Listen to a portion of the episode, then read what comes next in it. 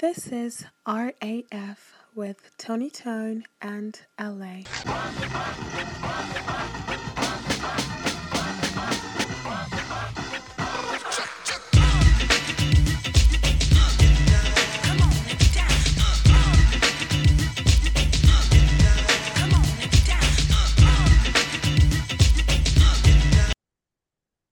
Yo, what's up? It's your boy LA, aka the Love Ambassador, coming to you straight live and direct from the Jungle Studios.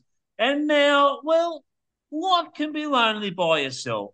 And I'm very fortunate to have a very close friend, the one, the only, the myth, the man, the legend, oh, Mr. Billy. What's up, man? Hey, man. Morning, morning. Or Morning, afternoon. morning, sunshine. Wakey, wakey, hand of stanky. It's uh, quite early in the morning in Singapore. Uh, how's uh, how's things going, buddy? You good? Yeah, yeah. Things are good. Things are rolling along. They, they could be worse, right? Yeah. So I want uh, now. I, I did promise you during the week when we were uh, when we were chatting that I would tell you the story about what was in the budget. So for Yeah. those that don't know, listening overseas, every year uh, the Australian Treasurer gets up in front of the Parliament and he goes through essentially uh, what the what the government's spending on and what they're not spending on. Right. So it's the usual, you know, fifteen percent pay rise and childcare and defence and blah blah blah. But within the budget, and I know it's the same in America, they also don't publish everything. There's little bits in like page 62 or whatever. So one of which is an absolute belter. So they have that that every space object launched by Australians or from Australia, so that's like satellite, hmm. missile, whatever, right? That Yeah. kills a foreigner, that they're going to pay for the premium of the insurance for falling space objects. So if they launch a satellite out of Australia, and God forbid it lands in the Solomon Islands and kills a couple of indigenous blokes, they'll Yeah. be covered for the insurance for it. I'm not was- surprised. That's what was in the budget. That makes sense. Yeah, but it's just unbelievable. So you got to wonder, right? Mm. How do, how do they actually come up with this? Like, has this happened before? Have they just launched a couple of satellites that have just gone wrong and taken out an island in, you know, Matama Tonga? Or, you know, like, how do they even come up with it? Dude, it must have happened. It, it really, something must have Must happened. have- And then they must sued, and there was no It insurance must for it. happened. And Yeah, then- I mean, hopefully that they're okay. Uh, Hopefully, it's you know it's bad if someone died, but if you see the humor in life, clearly this is clearly this has happened, and they've got it now right into Yeah. budget because they had no provisions. So, for those interested in facts and figures, it's three billion dollars for the total payout. So it's insurance on that. The other Mhm. one, which is quite controversial in Australia, which I've done a little bit of research on since just chatting to the people, recycling campaign. Households will be encouraged to think more carefully about what they throw in the bin through a consumer behaviour change program for waste, which is getting $10 million over two years for a national campaign. It turns out there's a bin war. I don't know what it's like in Singapore and America, but in Australia, there's a massive, massive bin war going on. So, for example, where my sister lives in her apartment building, Yeah. people monitor the CCTV cameras to watch what you put in. Are you And I've just been, uh, yeah, and I've just was just down at the barber getting a fresh cut. Shout out to Nathan, Yeah. and uh, he was telling me that he threw an old suitcase in the big rubbish bin. And he goes, I go up to my apartment, and he goes, There's an email from the Body Corp saying, We've just checked the CCTV camera. You need to come and get your suitcase back. You've put it in the wrong bin. It's not hard rubbish. And then my other mate, well, Alex, you know, he goes, Alex has said, Oh, there's like a there's a war going on with people putting plastics in the wrong bins. What the hell? Don't people have anything better to do with their day than like, I don't isn't, know. and then most of that stuff is a scam anyway. I thought I was reading something that even the whole recycling thing, like actually it just pretty much all ends up at the same place. Like it, it's just for show. Like they, they don't do it actually much with it. Yeah. So what used to happen, Yeah. right, was that they used to package all of the recycled plastics, and then they used to essentially put it in containers and send it back to China. And China would, I, I guess, China reprocessed it, or Mhm. they like remelted it or whatever. But China now, because they have their own enough domestic supply, have said no, we don't need it anymore. So there's a very limited amount that goes in for Visy that does like the, the packaging and glasses and whatever. But in many and many times it, it it just sits in warehouses. Yeah. They just dump it. They just dump it in like open spaces. So you know the uh, I've always been a big fan of recycling, but yeah, the no one's really telling people about the end game, and yet yet people are having full blown wars in uh, suburban Melbourne over. That's crazy to me. Like you really think, especially if it's your neighbor, right? Like why would you want to why would you want to start a fight with your neighbor over them putting something in the wrong bin? Like of all the things you could have beef over, that's what you want it to be. Like you really must have nothing going on in your life, or you have just like like like start playing video games or something. Get a hobby. Fuck's sake. Leave people alone. Power, it's power. No, isn't it? Isn't the feeling? Isn't it the feeling of power? It's not even Because the major They're just snitches. Like you're not. Like, and I'm you- from the I'm from the era I'm from the era that snitches get stitches, yeah, bro. snitches get stitches. But like, it's not. I understand people who want to to. I'm not saying I understand people who power trip. I understand why they power trip, right? Because they're assholes. But this is like a step even below that because you're not even like you might get like the the runoff from the power trip, but the power trip is the person who can actually enforce what they're saying. Like if you go out there and yell at them, you can't do anything. You have to go tell on them so the people with the real power come over, and then you're irrelevant, right? You're not important anymore. Like they're not going to give you an award for being a snitch. So also, I don't understand Also, like, why. It's all right. yeah. So the next thing is, uh, we'll we'll bring it back into America, and I I had a real good laugh about this, right? So, from my understanding, is under under Trump with the borders, there was that Mhm. like the health thing where you could essentially deport illeg- illegal migrants back on health grounds, but now Yeah. that's since Expired. fallen, so the masses are coming in, right? Yeah. So anyway, bit, bit of a bit of a bit of a light on the story, right? Mm. So one of the news outlets is, is doing this interview with this this bloke, and let's say he's I don't know, he's come from Bolivia or whatever, right? Come from the south. He's come from the South Americas. Yeah. So he comes in, they interview, and they go, "Yep, look, you've just uh, you've just crossed the river and uh, legal migrant, and what's your plans in America and everything like that." And he goes, "Man," in Spanish, he goes, "Man, I travelled all this distance, and for lunch they gave me a burrito, and for dinner they gave me a hamburger. What the heck is wrong with this country? This food is shit." Why don't they give us a proper meal? I mean, we're in Texas. Would it kill him to give me a ribeye steak? I don't even know I've travelled this far. I mean, it's just crap food. And I was laughing my head off. I was like, wow, like talking about a picky, like you're escaping like MS-13 and you're worried about the food. Yeah. Yeah, there's shit. people complaining that like these these migrants have so many demands.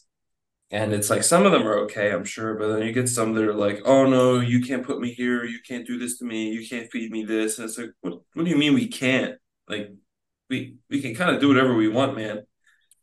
Like this is a welcome to America where, you know, you think you're getting a better shake, but you're not. What, what do you think that the, what what do you think the percentage of Americans is below the poverty line?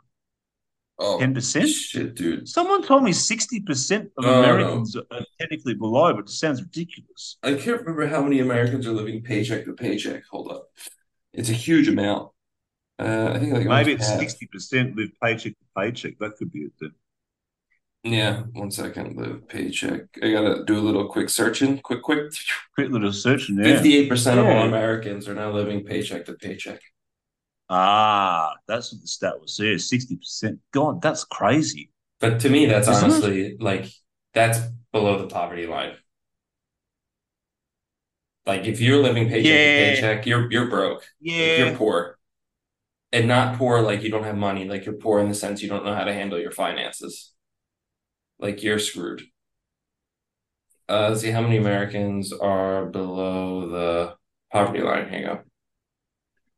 Uh, 11.6% are below the poverty line. But honestly, I would argue that if you're paycheck to paycheck, you're you're you're below the poverty line. Because you imagine those people who are living paycheck to paycheck, credit card bills, car loans, home loans, student loans. Like all it takes is for you to lose your job, you're done.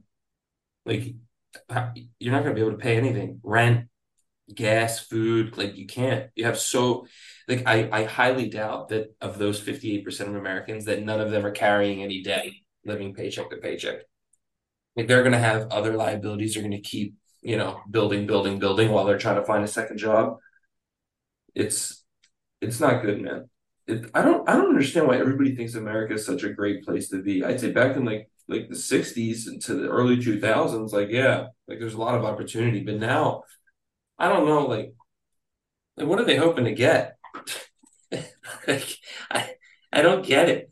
Like you're gonna come here for for what? Like okay maybe you can get health care um but it's not like you need health care for your whole life. So like i don't i don't understand what they think they're going to get here. Like we're we're clearly having so many issues and we're so far not on a good track. And if we get on the good track, they're all not going to be allowed in.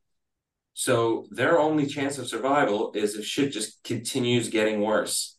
Why would you leave a place that is, you know, potentially you know, not great but could be getting better uh, or has the chance to get better to a place that's completely just falling apart. Like you're just going from like A equals B, man I think the only thing we probably have are the hospitals.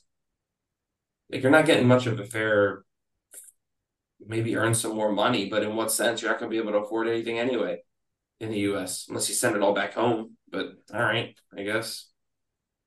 I, I don't know. I, I think I think it's two things, mate. I think it's like the the perception which is put over overseas by by Hollywood and everything like that, you know, and TV series and whatnot. So the perception of, of America has always been, you know, the land of opportunity, the land of the free, the yeah. everyone has a free chance. You know, you can be like Jay Z and go from the ghetto to ghetto to being a billionaire and and you know like so so there's that there's that perception right and then i guess uh, the second thing would be um, because I always thought, why would you go from a violent area if going to, let's say, Chicago, where you know that there's going to be like shootings and gangs and yeah. and, and stuff in the south side. Not the south side of Chicago is really rough, right? It's literally called Chiraq.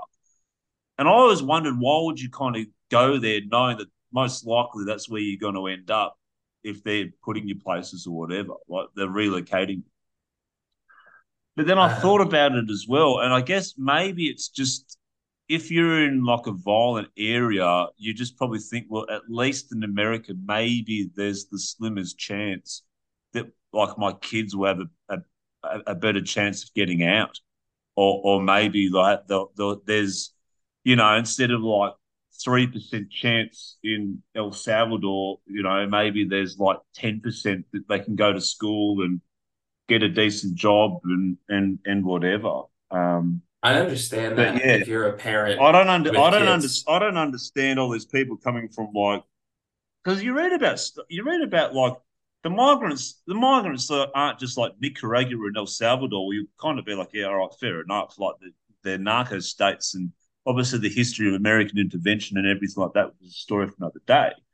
But places like Eastern Europe or like you read about people coming from like Ghana and, and that sort of thing, like Ghana's Ghana's fine. You've got heaps of opportunities there, you know, like Eastern Europe, it's you've still got the leftover from the socialism system of like at least decent unis and everything like that, you know, like and and access into EU for most of them now. So that's that's what I don't get. I, I don't get why people are, are, migrating from all these other countries to go in thinking they're going to get a better chance by crossing the border. But I guess it comes down to just the perception you you've got yeah. more opportunities there. Uh, yeah, I guess. I guess that's what they think. I don't know who's giving them that perception, and they should do some better research. But I, like I said, I understand if you're like a mom with your kid, or your parents with your kid, and you think it's a better chance for them to have a better life. But a lot of these people are like young, young males coming in. Like what? Like I, I Oh, think that's just that's looking for work though. That's that's the same as when my mum came to Europe. Uh, well, my mum came from uh, Poland to Australia and on the boat in the '60s, and it was oh, oh, the whole boat was basically men that were like 18, 19 years old, and that was my mum, my aunt, uh, and two other girls. And the captain pulled him into the bridge and said, um, "Look, we've basically got like a couple of hundred 19 year old men that are leaving their families and going to the other side of the world to work. And this is before internet and phones and everything like that. So it's not like when they leave, they were literally leaving forever. Uh, and they and the, captain was like, if what you do on a romantic level is your your business, but if these guys ask you to dance or to chat or whatever, you have to dance and talk to them. Otherwise, you know, on a boat for three months, they'll they'll throw each other overboard and fights and that sort of stuff because these guys were going back and forth in this liner, and yeah, people were just like, you know, getting into raging arguments over a woman and like throwing each other overboard and stuff. So I understand that element of the young blokes. A lot of them are just looking for work, and you know, if you're mate, if you're like 19 years old in Mexico, like you'd give it a crack, wouldn't you? Like if you're on some farm in Mexico, wouldn't you just go, oh, bugger, I'll just get, swim across the river and see how it goes? to what to work on a farm in the U.S.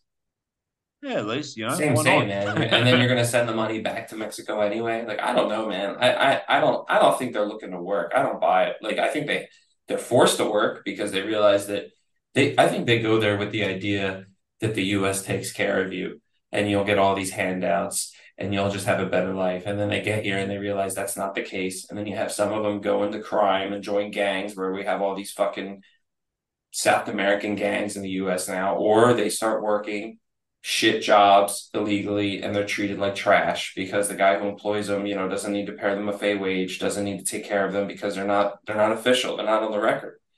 So to me, it's just a lose lose. I, I can't stand these people who are always like, oh, it, it, immigration makes everything better. It's like, yeah, if it's done correctly, I agree with that but not when you know in the US's case where we have thousands of people crossing every single fucking day. Like how many like like jobs to do what? Like we've completely killed our our our blue collar like manufacturing physical labor industry other than farming. And you don't even need them for fucking farming soon. They already have do you see some of these machines they have for farming? Oh, They, mind blowing. they, You they don't have need this you don't one need thing that like anymore. Yeah, you don't. It just drives down. It's somehow able to pick all the fucking strawberries off the damn trees, but leave the trees completely fine. And it just drives right over the thing. Like it's this giant ass tractor. Done. Like, like you don't need them.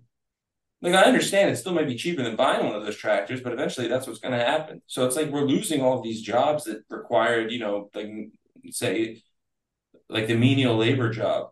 Like maybe only in construction, and construction is like I mean, first of all, how much construction is going on? Second, it's all union. Um, of course, you can bring in some, you know, illegals, which they've done for for years and years and years. But we've already been doing that. There's definitely not so much construction that we need these many more people coming in. It's it's. I mean, you hear the stories about the cities in Texas that are on the border. They're completely overrun, dude. They don't they don't know what to do. That's why they're busting them all up because they're like, look, we can't we can't handle it. We don't. We literally don't have the space. We don't have the work we don't have the facilities to care for these people. So what are we doing? We're sending them to places where they're not going to be able to get work anyway, or it's going to be a shit job and they're going to get treated like shit. They're not doing anybody any favors. And nobody seems to like the issue is You get these fucking bleeding hearts who are like, oh, they just want a better life and da da da. Fine, they want a better life. Understandable. If I decided I wanted a better life and I wanted to sneak into fucking Australia or Sweden and start working there, do you think they'd be super accommodating to me? I don't know. I don't You know think that the biggest you know the biggest amount of illegal migrants in Australia are actually Americans and Europeans overstaying the tourist visa. Like it do they do they yeah. like stay stay or do they just like are they drunk in a bar and they're like, oh man, No, like stay stay. Like they come in on a tour because they fly in on a tourist visa and then they just kind of cruise around for a couple of years, and then like no one really, no one really particularly checks it, you know. But they go home, right? and then yeah, but I mean, look, That's what know, matters. It's not like they're sneaking in because they think, oh, if I sneak in, Aussies aren't going to deport me and they're going to give me a house and feed me and I'll get benefits and someone's going to pay for my shit. Like, like Japan, all these other countries, they don't fuck around with, they don't have this kind of shit. They don't have these problems. I think I was just having this discussion the other day of like if see in the, the argument with Australia of people coming in by let's say boats or whatever, right? I understand you're in a war zone, you want to get out, okay? Yeah. But let's say I don't know, let's use like Sudan, okay? Sud- Sud- Sudan's currently in a civil war at the moment. Mhm. Okay, so you want to escape. So you can go to Egypt or Ethiopia or Saudi Arabia or Chad or wherever.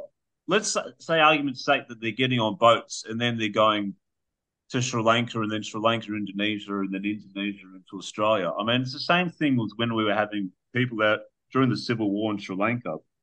And I love Sri Lankan people. Like one of my one of my my biggest mentors in life was Sri Lankan Tamil. But the principle of of coming in as an illegal migrant was if you're in Sri Lanka and you're Tamil, you can go to India and it's safe. Or you could go to Malaysia or Indonesia or Thailand. They So don't want that. They don't want that. you may as well, I, I always say, you may as well rock up instead of saying, oh, I'm a refugee and, and blah, blah, blah. Just rock up and be honest and say, yeah, you know what? I'm here as an economic refugee. I reckon there's a better chance of here. Give me a five year visa. I'll work, I'll pay my taxes, I'll contribute to the local, you know, temple and the local footy club. And after five years, if I've proven to you that I'm an outstanding person of the society that's contributing in many ways and, you know, give me my, my permanent residency. That'd be the mm. better way of doing it, right? Nah, As opposed nah. to just going, oh, Nah. I was in a conflict and I had to escape and this was the closest place I could go. It's like, nah, prick, like you got on a boat from Indonesia. They're not at war with anyone. Yeah, So- no, no, no. I, I don't I don't like that. I, they do the same thing in the US. They go through all these other countries that they can apply for asylum for, but then they get to the US. They're not looking for asylum. They just like look, there's a proper channel. Just because your country's in a war doesn't mean you get to skip the channel to come in and start living there. Like if you want asylum, fine. Then once the war's over, you get sent back. Um, but if if I was like a like if, if I was Aussie and I know that you could go to like five, six countries around you that also grant asylum, I'm just gonna send you right back. I'm gonna send you back. Honestly, I don't care. It's not my problem. You made the decision, the conscious decision, to skip all of these other countries that are right next door to you to come here, or you've even you've even went traveled through them to come here. Why? Like you, it's not as if those other countries rejected your asylum. If if they rejected you, then I understand. Or if the country, yeah, if the country's like, oh look, we took too many, we can't do it anymore. You have to go somewhere else. Then I understand. But the fact that they're like, oh no, this place is too shitty for me. I don't want to be here. Oh, I don't, I don't want to be here. Oh, I, I, I don't like. You're really, you're really being picky. Like you just came from a war zone and you think like, oh, this isn't good enough for me. Like seriously, like it, it, boggles my mind. Like it's so ridiculously like it's just so blatantly I, I can't even find a word for it, man. Like I want to say selfish, but it even goes beyond that because it's like you are taking a conflict that's horrible and trying to find a way to use it for your own benefit to go somewhere better. And it's almost as if you never actually gave a fuck where you came from. You're just like, oh shit, now I can go somewhere really, really great and just stay there. So it's like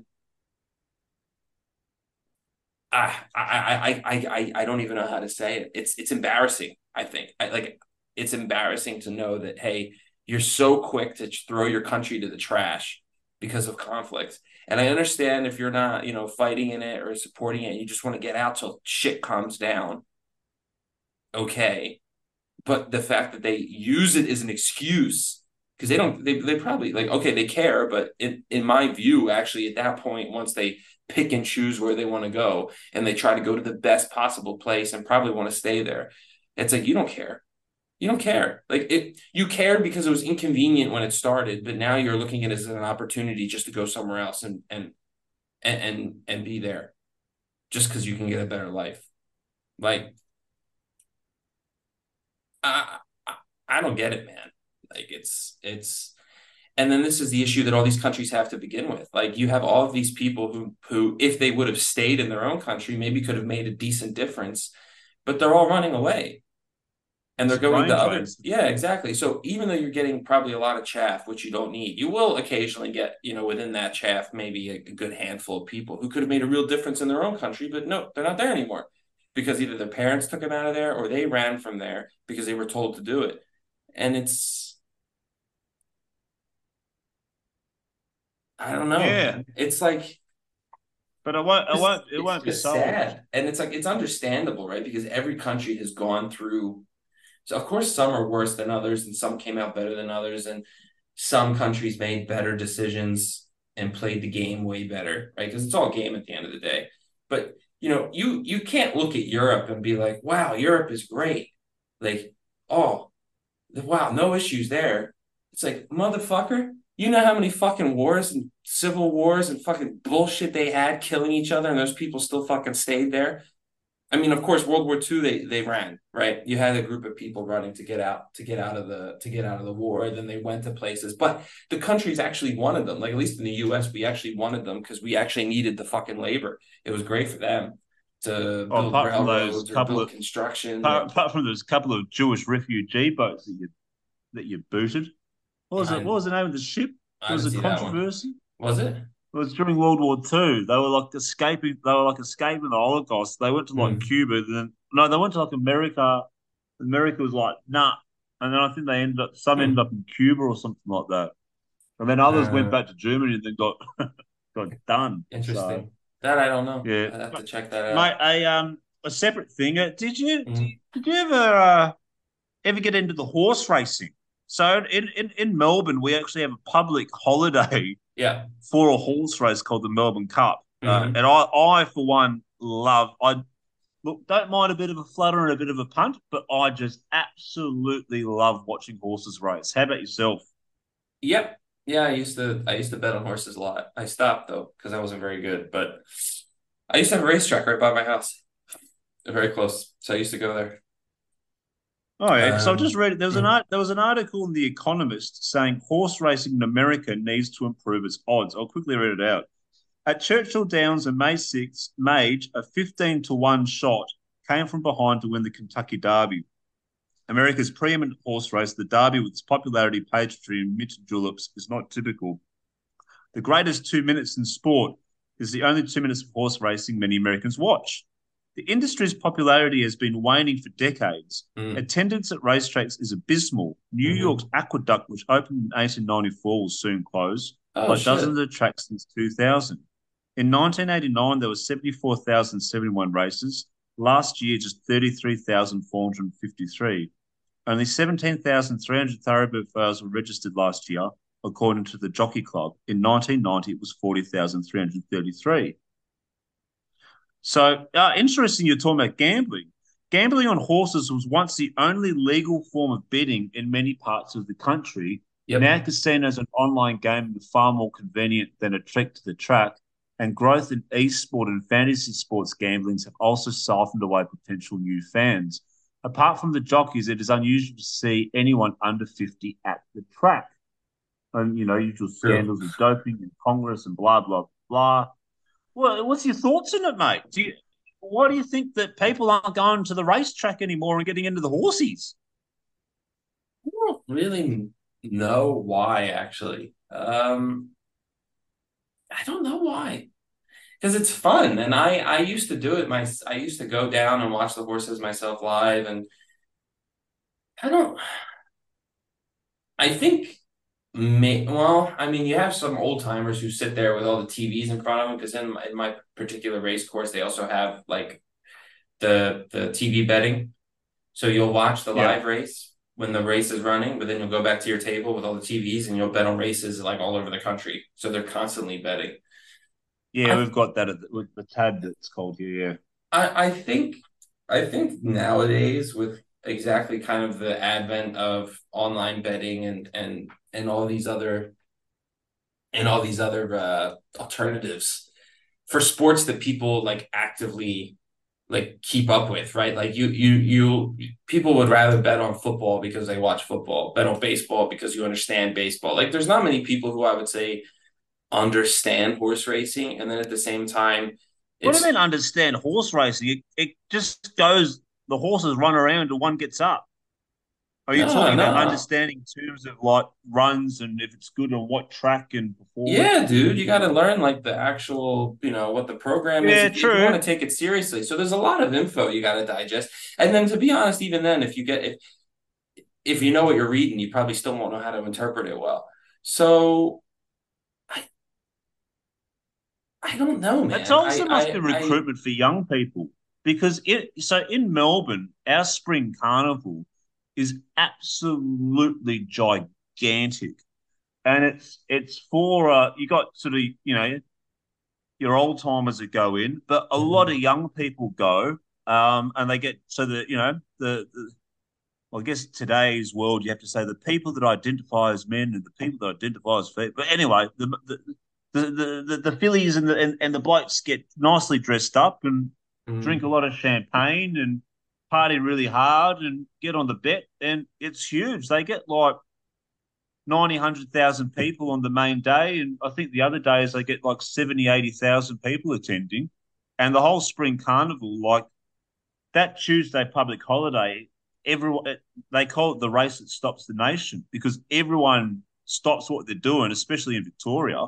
Sure. Uh, you know, people down tools, you know, grandma stopped knitting and everyone puts a little flutter. And it was really interesting because even as kids, your parents would give you this long, stern lecture about how, you know, you have to be really careful with gambling and you can't get addicted to it and, and don't waste your money because you work so hard for it.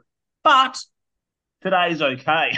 yeah. So uh, from from like, I mean, since I can remember, so let's call that three, four years old, you always had some money and horses in the Melbourne Cup. But yeah, sure. I, I, guess maybe that's the thing in America. Maybe they need to recruit young people more to come in and no, make it cool I, and hip.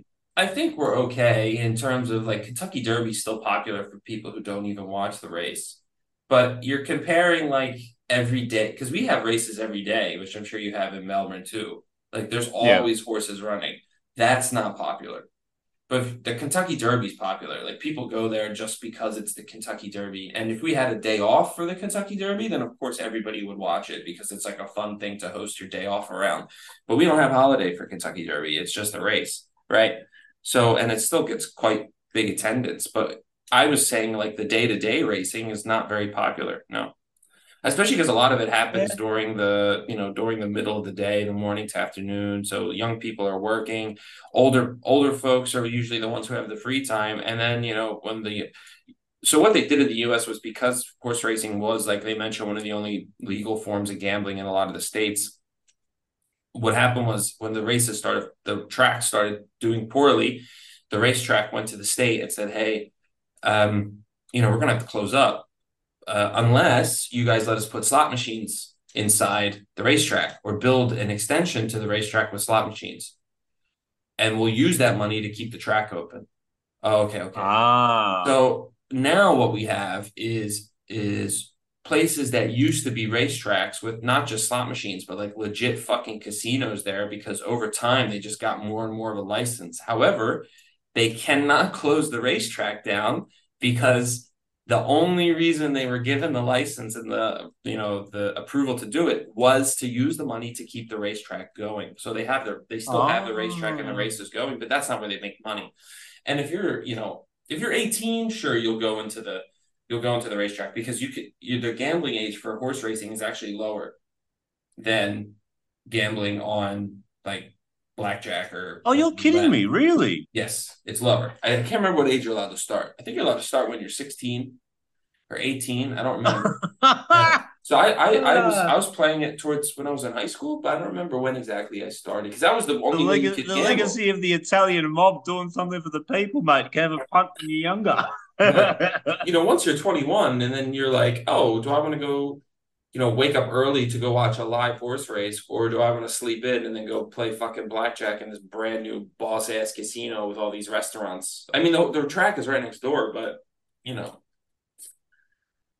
I still It- find it wild that 21's your legal drinking age because here it's 18. Yeah, most We always found it it's so weird in America that like people can own guns at like 18, but at like 21, you know, you can't drink, but you can still own a firearm.